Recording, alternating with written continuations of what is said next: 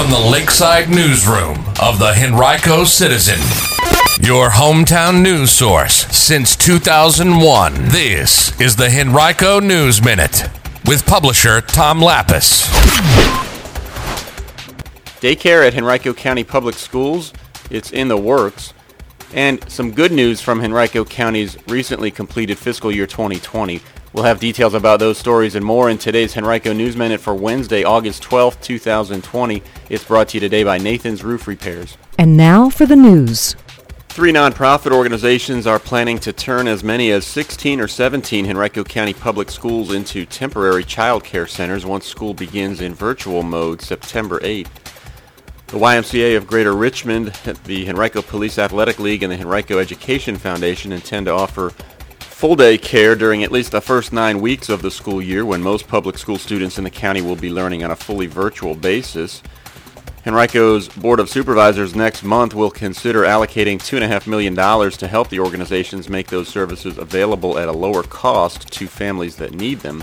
Henrico schools officials are partnering with the three organizations because each already has a presence in the public schools. The YMCA intends to offer its services at five schools initially with the possibility of expanding to more. Henrico PAL currently offers after-school programs at three elementary schools. It'll offer the full-day program at three as well, though it has not determined which ones yet. And the HEF currently operates its Community Learning Center program at Ratcliffe and Glen Lee Elementaries and Wilder Middle. It will offer a full-day program at one as yet unnamed location.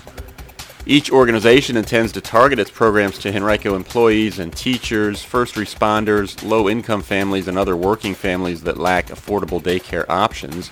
Funding from the county would come through the Federal CARES Act and could be allocated as part of a $17.6 million boost for the school system September 1st.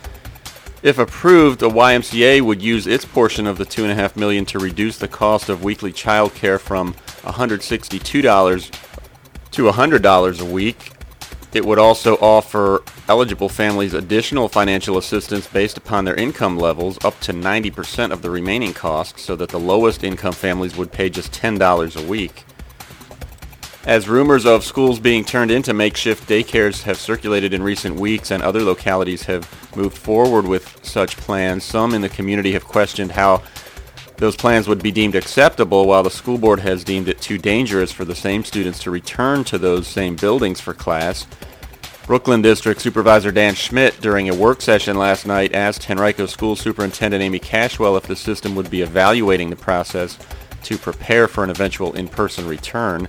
Cashwell said, quote, there are lessons to be learned absolutely, but to draw an apples-to-apples comparison, there's quite a difference, end quote.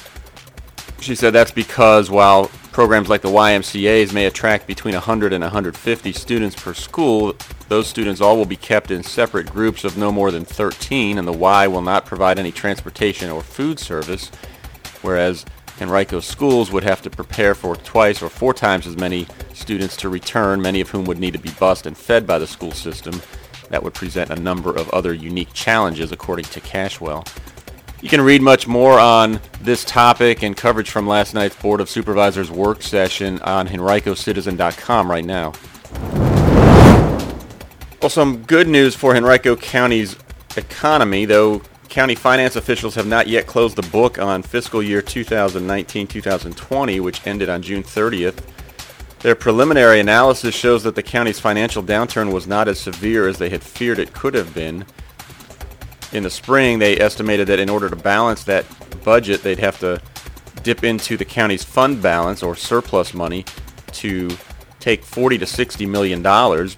But in part because sales and meals tax revenues did not drop as far as expected, that number is expected to be closer to 25 million once the final calculations are in, according to Henrico Finance Director Megan Coates.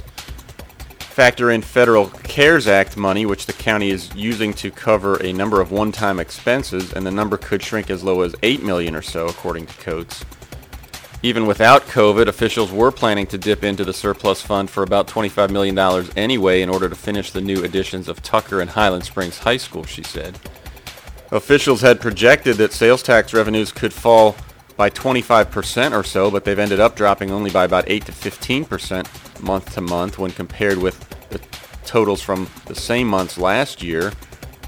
In May of 2019, for example, the county collected $5.9 million in sales tax, and this May it collected 5.1 million. That's a drop of just 13%. Coates theorized that once the pandemic hit, people began spending money at businesses closer to their homes. Meals tax revenues typically amount to about $2.8 million a month.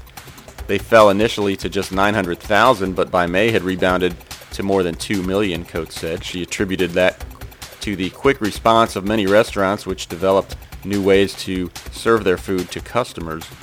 Another crucial factor in the county's ability to avoid significant financial strain has been the efforts of its agencies to cut spending. They spent about $17 million less than what Coates initially had projected they would need to spend even after the pandemic hit, she said.